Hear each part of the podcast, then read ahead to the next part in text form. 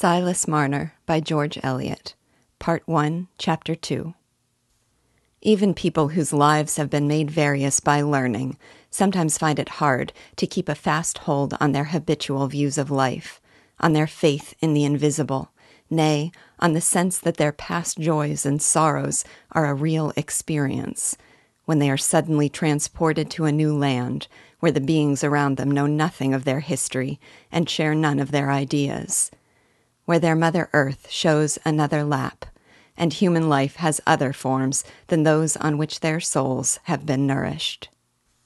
Minds that have been unhinged from their old faith and love have perhaps sought this Lethean influence of exile, in which the past becomes dreamy because its symbols have all vanished, and the present too is dreamy because it is linked with no memories. But even their experience may hardly enable them thoroughly to imagine what was the effect on a simple weaver like Silas Marner when he left his own country and people and came to settle in Raveloe. Nothing could be more unlike his native town, set within sight of the widespread hillsides, than this low, wooded region, where he felt hidden even from the heavens by the screening trees and hedgerows.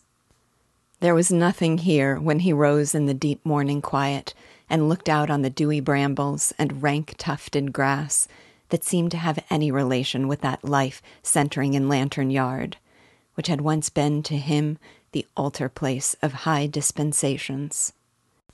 The whitewashed walls, the little pews where well known figures entered with a subdued rustling, and where first one well known voice and then another, pitched in a peculiar key of petition, uttered phrases at once occult and familiar, like the amulet worn on the heart.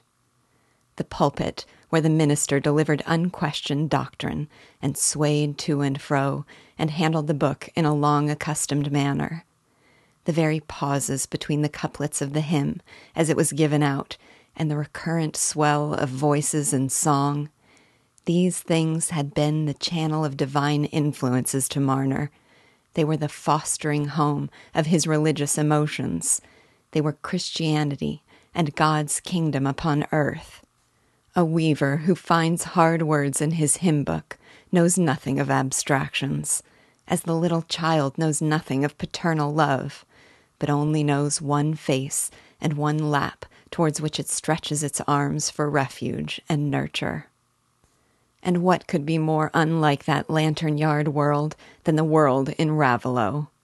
Orchards looking lazy with neglected plenty, the large church in the wide churchyard, which men gazed at lounging at their own doors in service time, the purple faced farmers jogging along the lanes or turning in at the rainbow, homesteads where men supped heavily and slept in the light of the evening hearth, and where women seemed to be laying up a stock of linen for the life to come. There were no lips in Raveloe from which a word could fall that would stir Marner's benumbed faith to a sense of pain. In the early ages of the world, we know, it was believed that each territory was inhabited and ruled by its own divinities, so that a man could cross the bordering heights and be out of the reach of his native gods, whose presence was confined to the streams and the groves and the hills among which he had lived from his birth. And poor Silas was vaguely conscious of something not unlike the feeling of primitive men when they fled thus, in fear or in sullenness, from the face of an unpropitious deity. It seemed to him that the power he had vainly trusted in among the streets and at the prayer meetings was very far away from this land in which he had taken refuge, where men lived in careless abundance, knowing and needing nothing of that trust, which for him had been turned to bitterness. The little light he possessed spread its beams so narrowly that frustrated belief was a curtain broad enough to create for him the blackness of night. His first movement after the shock had been to work in his loom, and he went on with this unremittingly, never asking himself why, now he was come to Raveloe, he worked far on into the night to finish the tale of Mrs. Osgood's table linen sooner than she expected without contemplating beforehand the money she would put into his hand for the work. He seemed to weave, like the spider, from pure impulse, without reflection. Every man's work, pursued steadily, tends in this way to become an end in itself, and so to bridge over the loveless chasms of his life.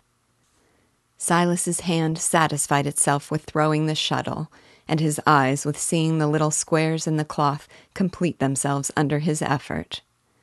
Then there were the calls of hunger, and Silas, in his solitude, had to provide his own breakfast, dinner, and supper, to fetch his own water from the well, and to put his own kettle on the fire, and all these immediate promptings helped, along with the weaving, to reduce his life to the unquestioning activity of a spinning insect. He hated the thought of the past. There was nothing that called out his love and fellowship toward the strangers he had come amongst, and the future was all dark, for there was no unseen love that cared for him. Thought was arrested by utter bewilderment. Now its old narrow pathway was closed and affection seemed to have died under the bruise that had fallen on its keenest nerves. But at last, Mrs. Osgood's table linen was finished, and Silas was paid in gold. His earnings in his native town, where he worked for a wholesale dealer, had been after a lower rate. He had been paid weekly, and of his weekly earnings, a large proportion had gone to objects of piety and charity. Now, for the first time in his life, he had five bright guineas put into his hand. No man expected a share of them, and he loved no man that he should offer him a share. But what were the guineas to him who saw no vista beyond countless days of weaving? It was needless for him to ask that, for it was pleasant to him to feel them in his palm and look at their bright faces, which were all his own.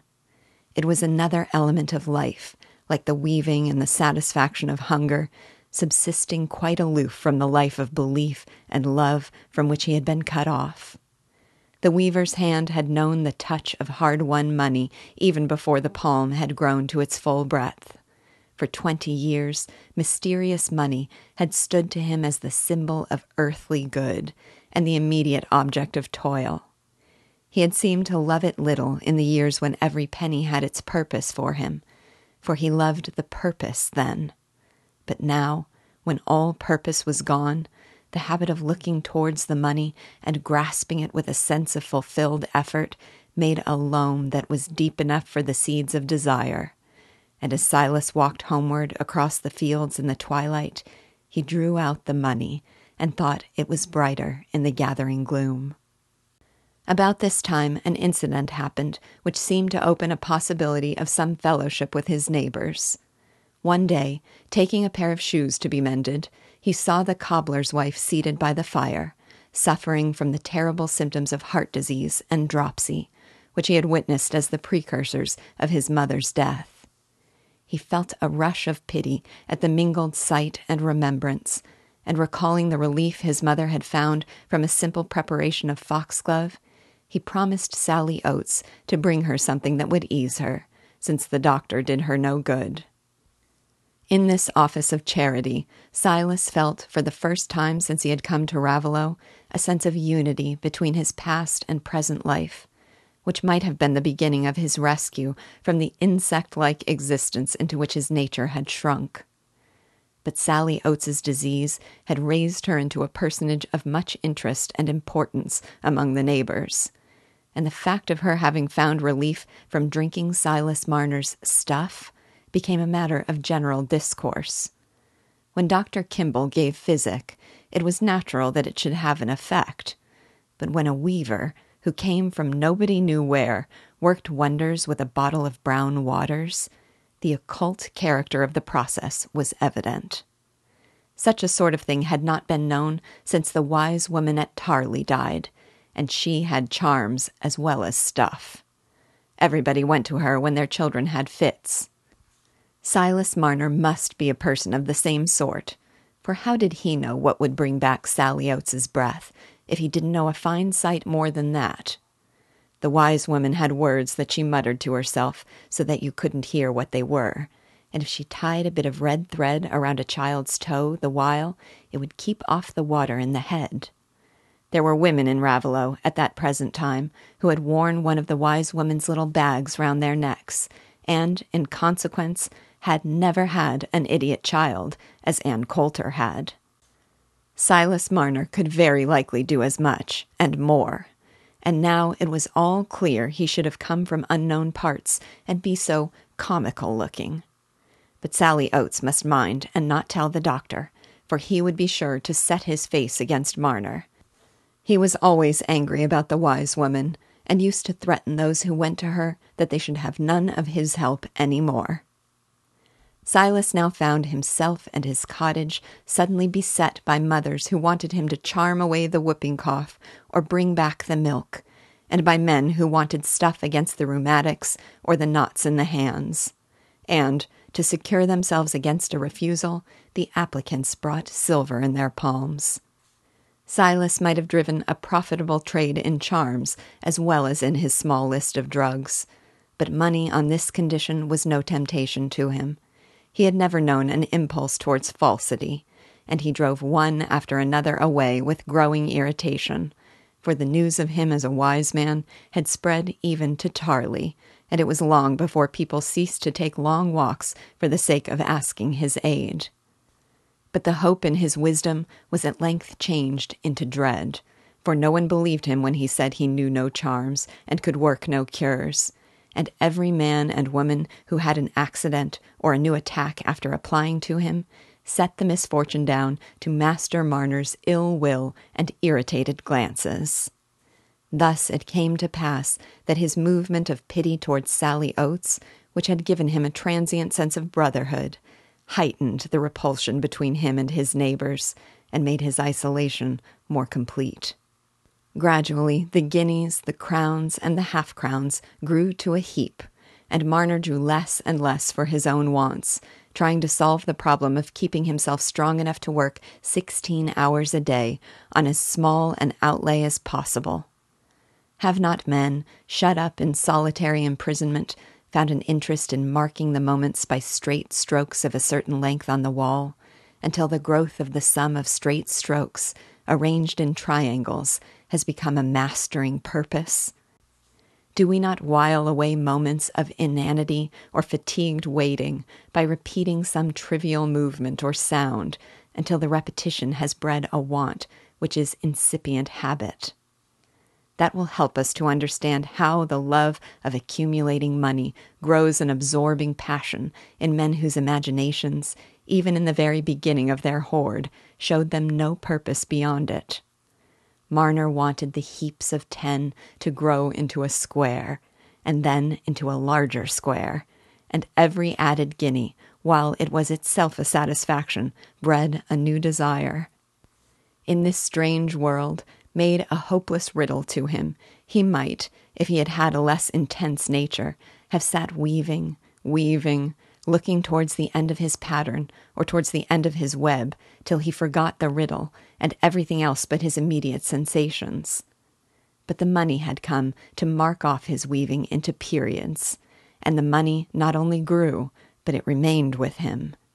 He began to think it was conscious of him, as his loom was, and he would on no account have exchanged those coins, which had become his familiars, for other coins with unknown faces. He handled them, he counted them, till their form and color were like the satisfaction of a thirst to him. But it was only in the night, when his work was done, that he drew them out to enjoy their companionship.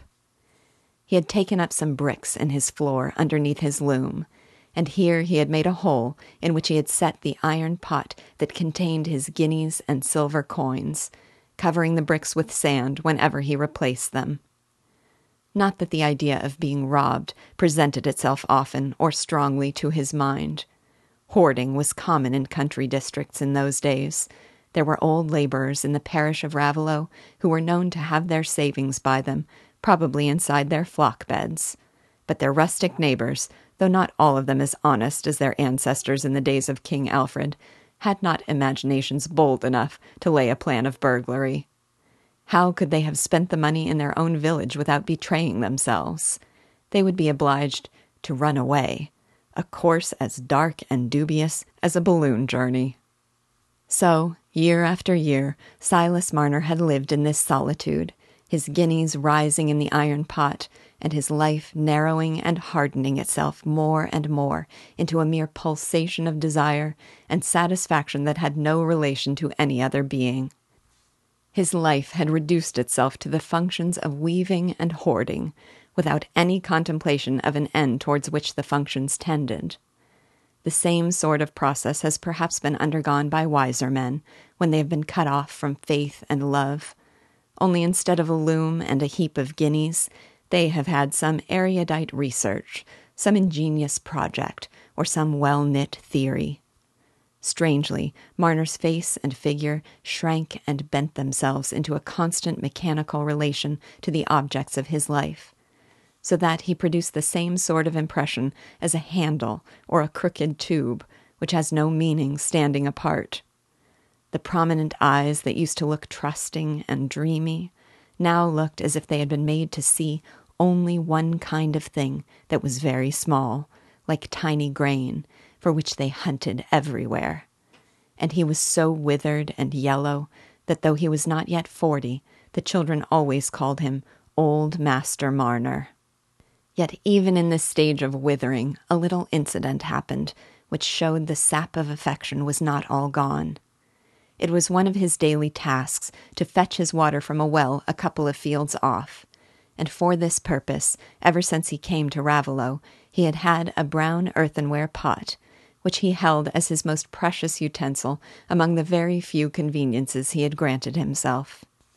It had been his companion for twelve years, always standing in the same spot, always lending its handle to him in the early morning, so that its form had an expression for him of willing helpfulness and the impress of its handle on his palm gave a satisfaction mingled with that of having the fresh, clear water.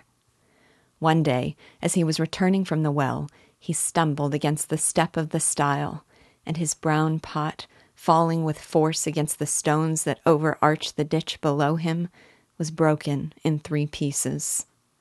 Silas picked up the pieces and carried them home with grief in his heart.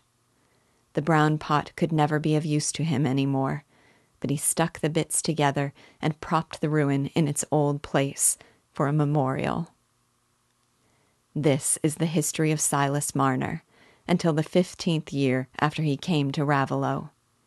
The livelong day he sat in his loom, his ear filled with its monotony, his eyes bent close down on the slow growth of sameness in the brownish web his muscles moving with such even repetition that their pause seemed almost as much a constraint as the holding of his breath. But at night came his revelry. At night he closed his shutters and made fast his doors and drew forth his gold. Long ago, the heaps of coins had become too large for the iron pot to hold them, and he had made for them two thick leather bags, which wasted no room in their resting place, but lent themselves flexibly to every corner. How the guineas shone as they came pouring out of the dark leather mouths. The silver bore no large proportion in amount to the gold, because the long pieces of linen which formed his chief work were always partly paid for in gold, and out of the silver he supplied his own bodily wants, choosing always the shillings and sixpences to spend in this way. He loved the guineas best, but he would not change the silver. The crowns and half crowns that were his own earnings, begotten by his labor, he loved them all. He spread them out in heaps and bathed his hands in them. Then he counted them and set them up in regular piles, and felt their rounded outline between his thumb and fingers, and thought fondly of the guineas that were only half earned by the work in his loom, as if they had been unborn children thought of the guineas that were coming slowly through the coming years, through all his life, which spread far away before him, the end quite hidden by countless days of weaving. No wonder his thoughts were still with his loom and his money when he made his journeys through the fields and the lanes to fetch and carry home his work, so that his steps never wandered to the hedge banks and the lane side in search of the once familiar herbs. These too belonged to the past, from which his life had shrunk away, like a rivulet that has sunk far down from the grassy fringe of its old breath into a little shivering thread that cuts a groove for itself in the barren sand. But about the Christmas of that fifteenth year, a second great change came over Marner's life, and his history became blent in a singular manner with the life of his neighbors.